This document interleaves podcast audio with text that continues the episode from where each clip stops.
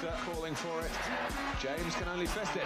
It comes for Cantona! I don't believe it! Well left by Yorke, fed by Cole. Back to Andy Cole from Dwight Yorke. Fantastic goal for Manchester United. Can Manchester United score? They always score. Giggs with a shot. Sheringham!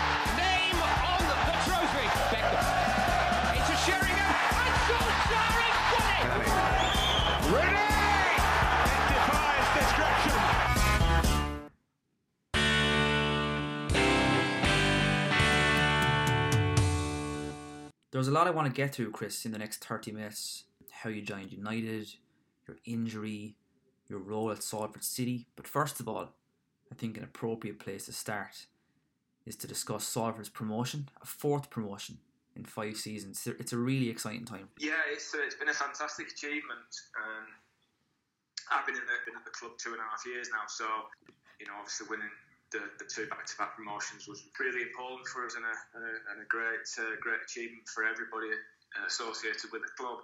But the previous years before that, leading up to that, there was uh, there was another two or three promotions, and uh, the club's gone from from strength to strength really since the since the owners came in, and you know hopefully we can con- continue on that, uh, that you know in that of form, you know. So that's the idea, but uh, we'll see where it takes us.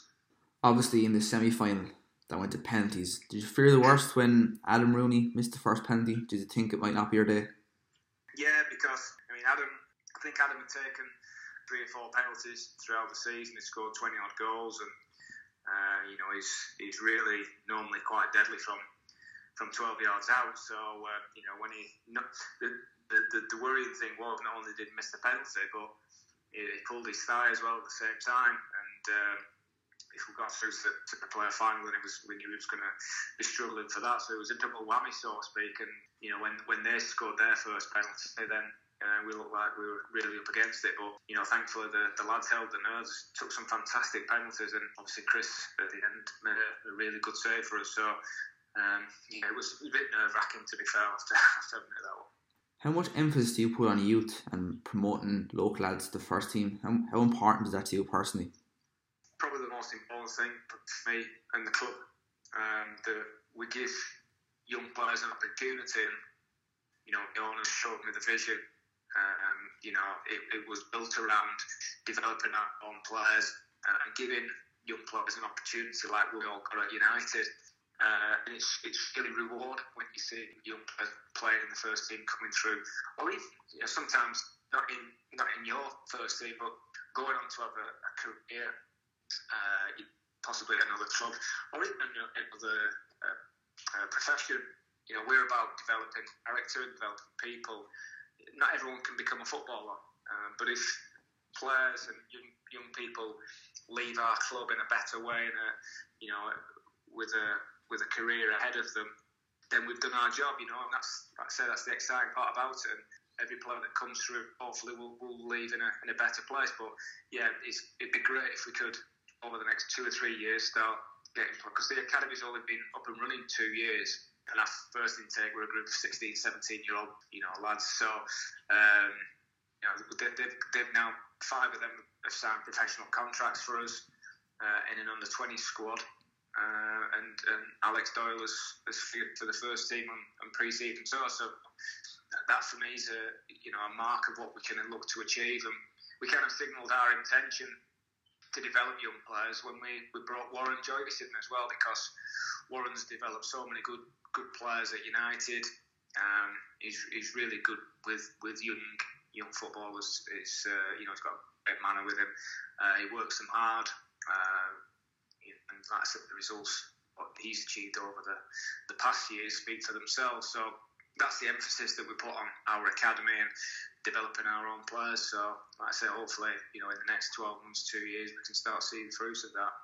Yeah, I mean, you mentioned the academy there, so I'll stick with that for a minute. Uh, how much of Academy 92 has been influenced by the United Class of 92 model?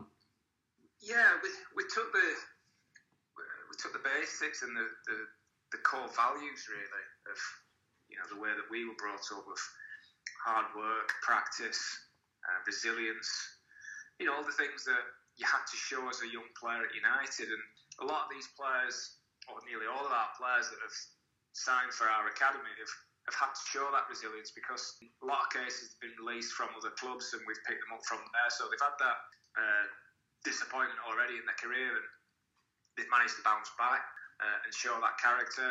Um, and like I say, it's, we've got really good coaches in the academy. Um, and the United model was pretty simple, really. Like I say, it was built on a challenge, it was built on hard work, it was built on really high standards and whether you're Man United or whether you're Salford City or any other club, um, you know, when I was at Bury, I think we developed, you know, some of our own. I think we did.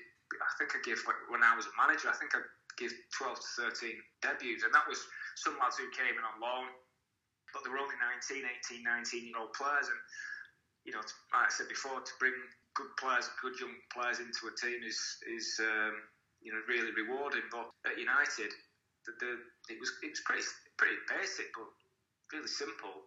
But set high standards and set, you know, a, a level of challenge in your training and, and your discipline and the way that you work. And that came from the manager, really. I mean, all that example came through Sir Alex, and um, you know, and we we we just trying to do the same things, really. When you know, with our academy, and like I say, hopefully we can in the next couple of years start seeing the fruits of that. I'd like to ask you about Foundation 92. I'm particularly interested in that it sounds great. I love the idea of what you're trying to do. But for our readers who are unfamiliar, what are some of the primary objectives of the foundation? Yeah, it's, it's um, I mean, Andrew Gordon does a fantastic job leading that uh, project. Uh, uh, and it's, it's the, uh, it's the, the, um, the involvement of the local community. What can we give back to the local community of Salford?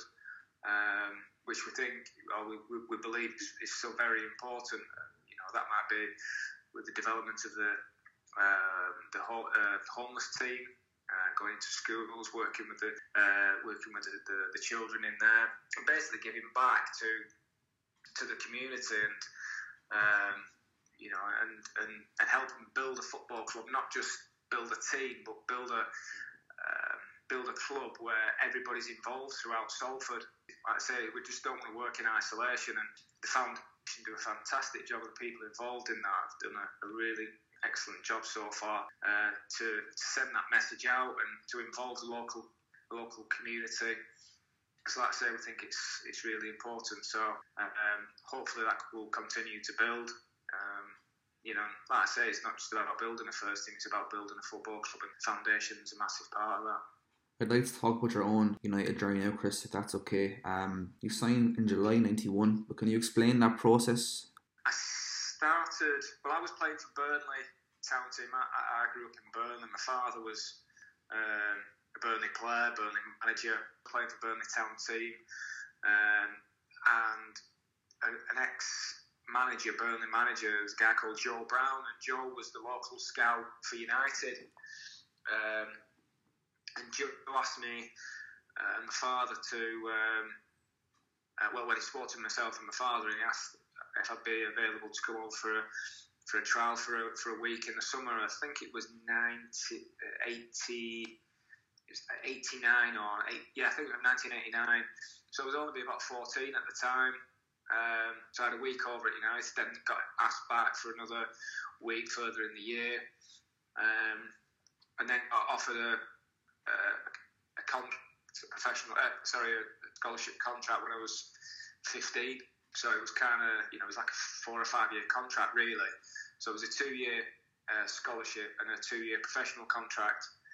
Um, so that was that was kind of, you know, my early part of my career kind of sorted really because, like I say, I, I, I, I had offers to go to quite a few clubs. Um, Aston Villa, Notts Forest, uh, Tottenham.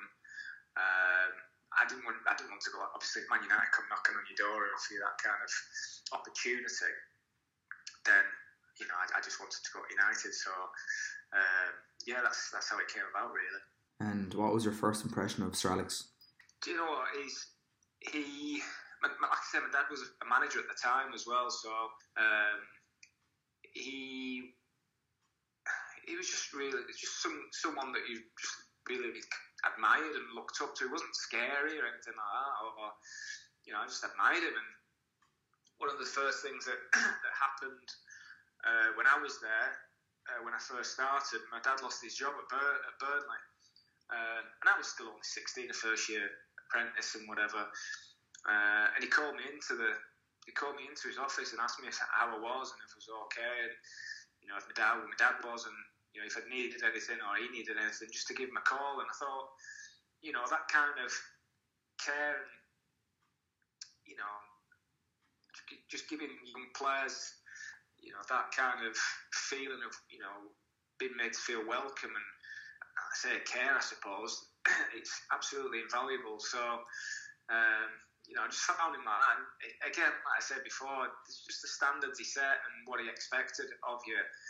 Just you know, that that's what you know really is admirable about him. Even now, you know, you still you still see him at games, and after what he went through with his illness last year, and to come back from that, and you know, he's just a just a, a, a, a guy that you just admire so much and look up to. You know, so yeah, he's. Um, he was a, a real role model for, for a lot of players. Um, and his staff reflected that as well. You know, we've got Eric Harrison, obviously, and Nobby Stiles, and Brian Kidd, and Jim Ryan, and they all had that work ethic. And, you know, he chose his staff really well, and they did mirror him. And, you know, that's why I suppose it was so successful, really. Do you think that personal touch that you just mentioned was one of his biggest strengths?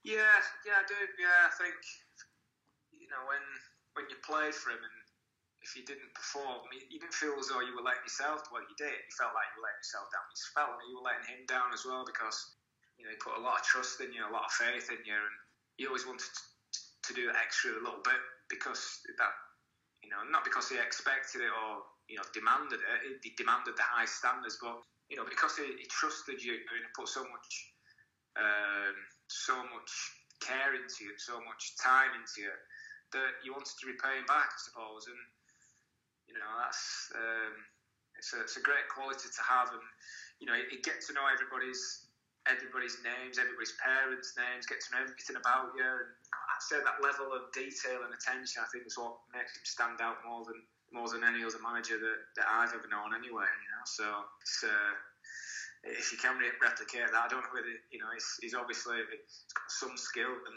it comes down to hard work as well, you know, and, and what he. Uh, what he's achieved has just come down to those those standards and that hard work. Let's jump to 1994 now, your debut, Port Vale. Um, when did you know you'd be involved in that game? Yeah, well, I've been involved with the first team um, uh, in pre-season, um, and then I played in a tournament uh, against Rangers. At Rangers, there was uh, United, Rangers, Newcastle, and I think it was Fiorentina. I have to check. Um, anyway, uh, we played Newcastle on the Friday, uh, and we lost on penalties.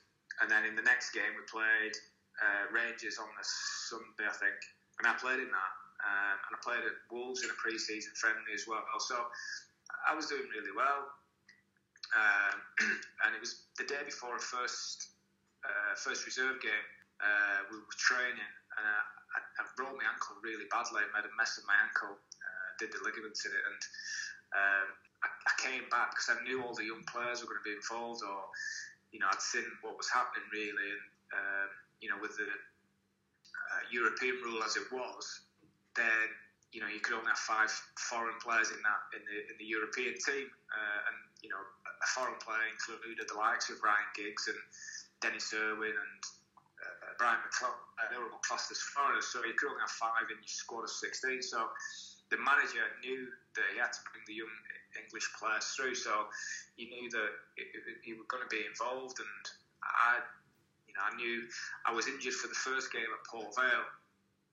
I made myself available for the for the for the game at Old Trafford, and to be fair, I was was miles off being fit, and I wasn't really fit for the next two or three months really, and um, it's one of them where uh, you think you're doing the right thing, but actually you're not because you're not doing yourself any any justice. So, um, but you know, I was leading up to the games, excited, and you know, playing at Old Trafford in front of you know 35,000, 40,000, whatever it was, was a, a real good experience, and thankfully we won the game. But you know, I just wish that it probably wasn't the right time for me to play. I probably should have held off for another three or four weeks, but because we wanted to be involved, and you know, everyone was getting a chance. You didn't want to miss out, I suppose. So that's, that's life, I, I suppose. I guess we were just desperate to take the chance that was coming our way. Yeah, like I said, we knew what uh, what would come in, and uh, we knew we'd got an opportunity, uh, well, we would get an opportunity. Um, so you wanted to be wanted to be there, and you didn't want to get left behind. Um, so that's why I did that. Obviously, then you were sold in 1998 to Reading. Uh, how much of a blow was that to you personally? Uh, no, it was it was long overdue. To be fair, um, I was, uh, I was I'd been on loan to Bournemouth when I was 20, uh, and I kind of knew that you know I, I, always believed in my own ability, but I kind of knew that it was going to be really tough to to, to, to break in and young players, if, if they're not part of the, you know, the first team, you know, playing quite regular games by the time they're 20, 21, you're going to find it tough because under 20 uh, reserve team games and under 23s games are just not competitive enough. So I went to Bournemouth when I was 20, and then I went the following year to Swindon.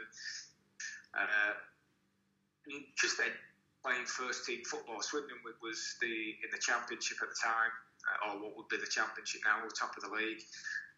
And the two clubs couldn't come to a, an agreement with the with the transfer fee, so I didn't sign there. And then the year after, I played a few games for the first team and was involved in the European Champions League. Um, you know, the semi-final and you know, involved in the squad and all the rest of it. But it, it wasn't satisfying what I needed to do. I, and I'd seen manager a few times and said, look, I need a career. You know, I need to kickstart you know, something that I, I you know I want to you know, play five, six, seven hundred league games, and you know I, I can only stay at United for so long in the reserves, and you know not really improving. And because, like I say, once you get to to 19 and you're not playing men's football, regular, you know, competitive football, it's always it's always difficult. So the the long the long uh, spells did me really good, and I came back, you know, really confident that I could could handle the you know the, the first team environment. Um, and when it came, when Reading came, the offer came, and I'd been on loan um, and done really well there. and I saw what the club were looking to achieve. They just moved into the Madejski Stadium. Um, they got a, uh, an outstanding manager in Tommy Burns, who was a really good guy, great coach. Um, and the two clubs agreed a fee, and it wasn't obviously I was moving down two divisions, but I knew the club wasn't going to stand still for long. And within three years, we'd won promotion to the Championship, and then you know a couple more years, Reading had won promotion to the Premier League. So that was my intention. But obviously, after just over a year, things had, uh, gone, gone pretty badly wrong.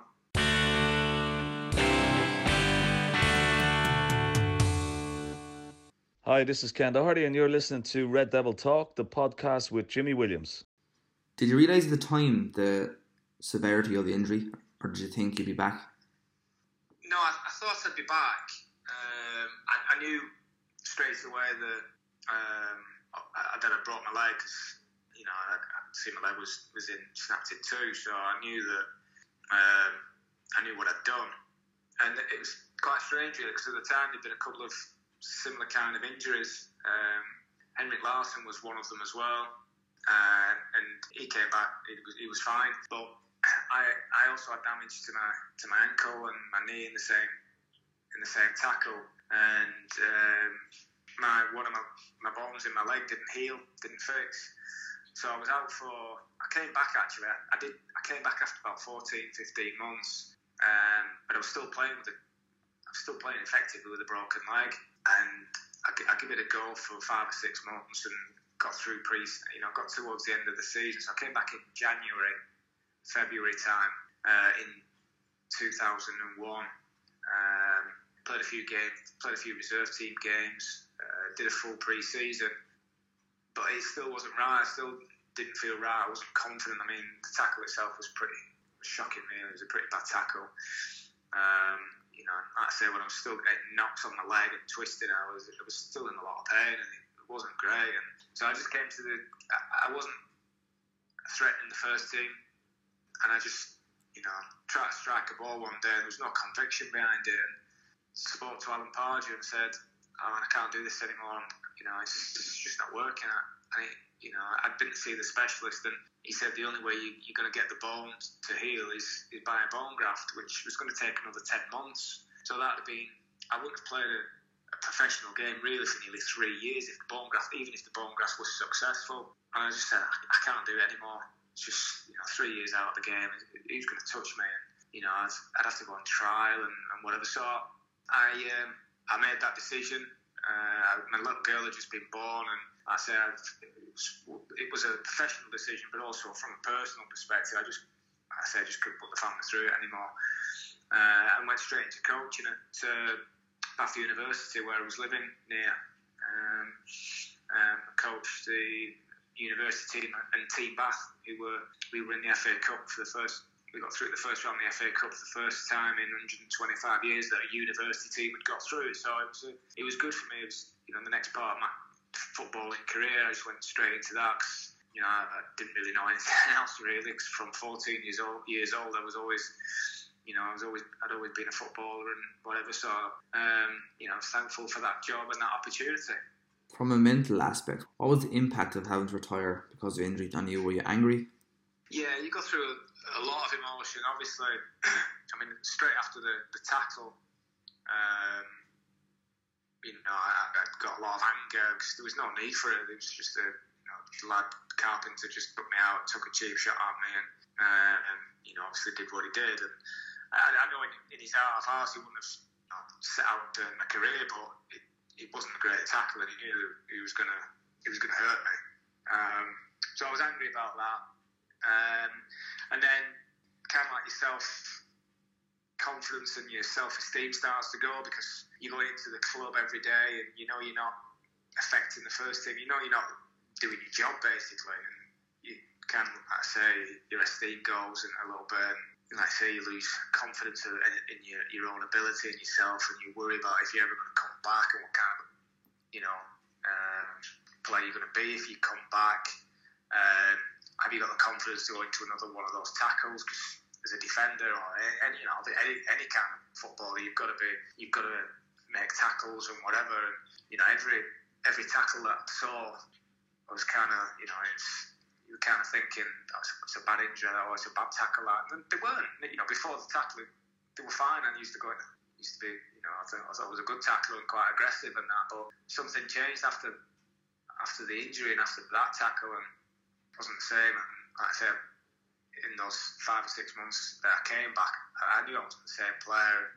You know, was, was trying as much as you could, and you see psychologists and you see you know all kinds of people and, and whatever. And but you know, I just it just wasn't the same mentally for me.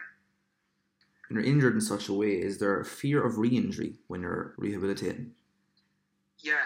Um, so I had uh, I had, a, I had a, an um, internal fixatory nail, and it was basically hammered straight down the middle of my my, my, my shin bone, um, and then locked at either side. So I, I wasn't in a plaster cast, which kind of uh, helped in a way with uh, rehabilitation because it meant that I could you know, I, I, wasn't immobilized. You know, I was still using a muscle, so I didn't get a lot of muscle, muscle wastage really. But what they did pick up, or what they didn't realise, was that the damage to my ankle was pretty severe because the impact that had gone on kind of like you know five six inches above the ankle but the impact and uh, the force that went through my ankle meant that a lot of damage in my, within my ankle and the ligament in there had basically just been just gone um, and snapped so after six months I was expected to be able to run and I couldn't even get a jog not, not because of the pain in my leg but because of the pain in my ankle um, and ultimately, after nine months, the, the pin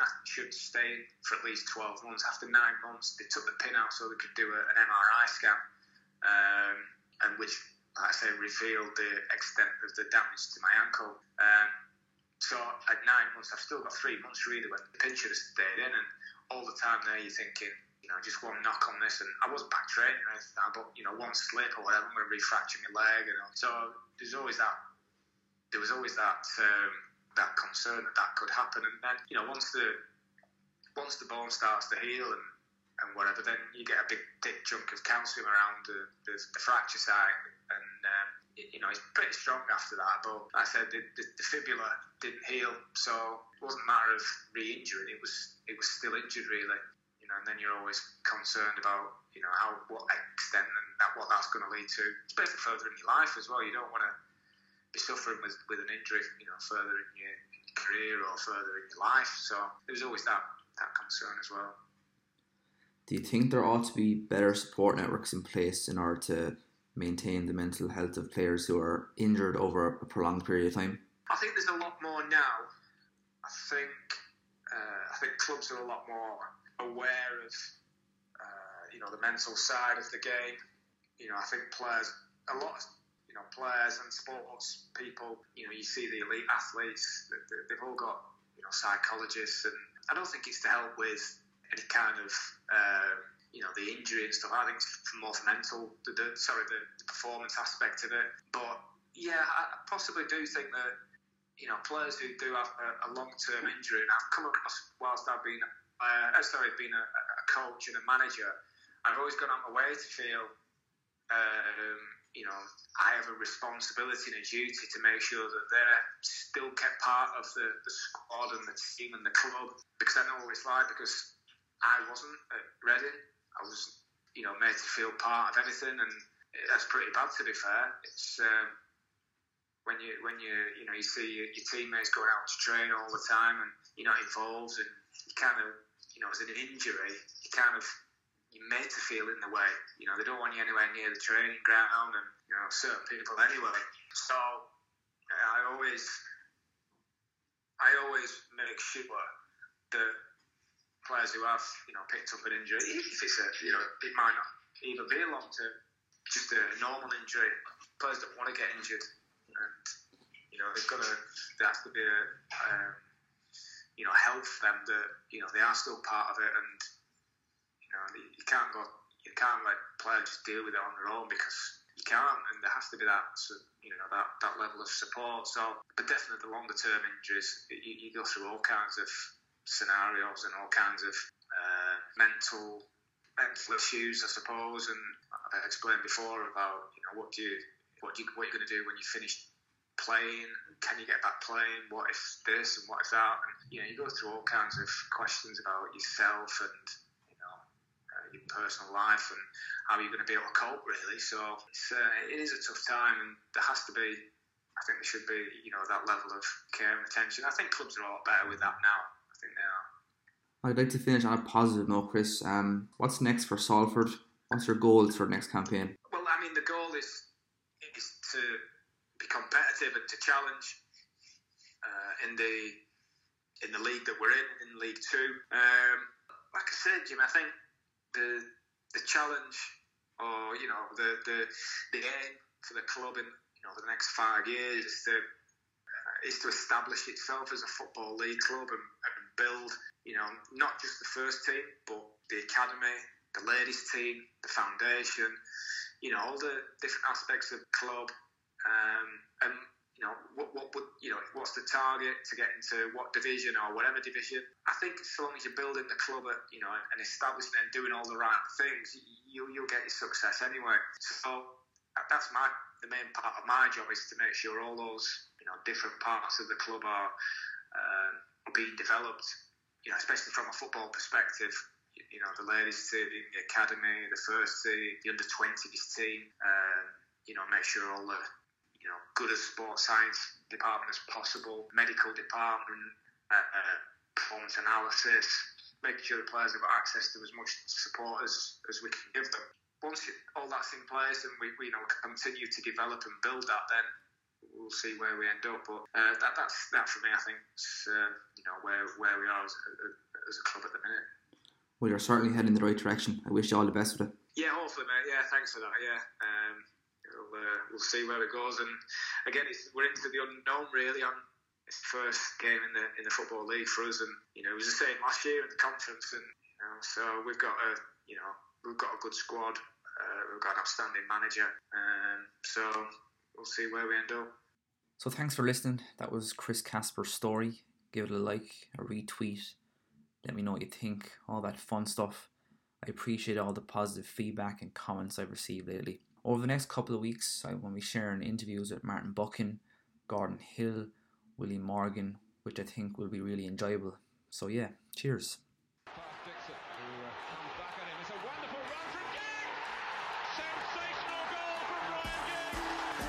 Leicester calling for it.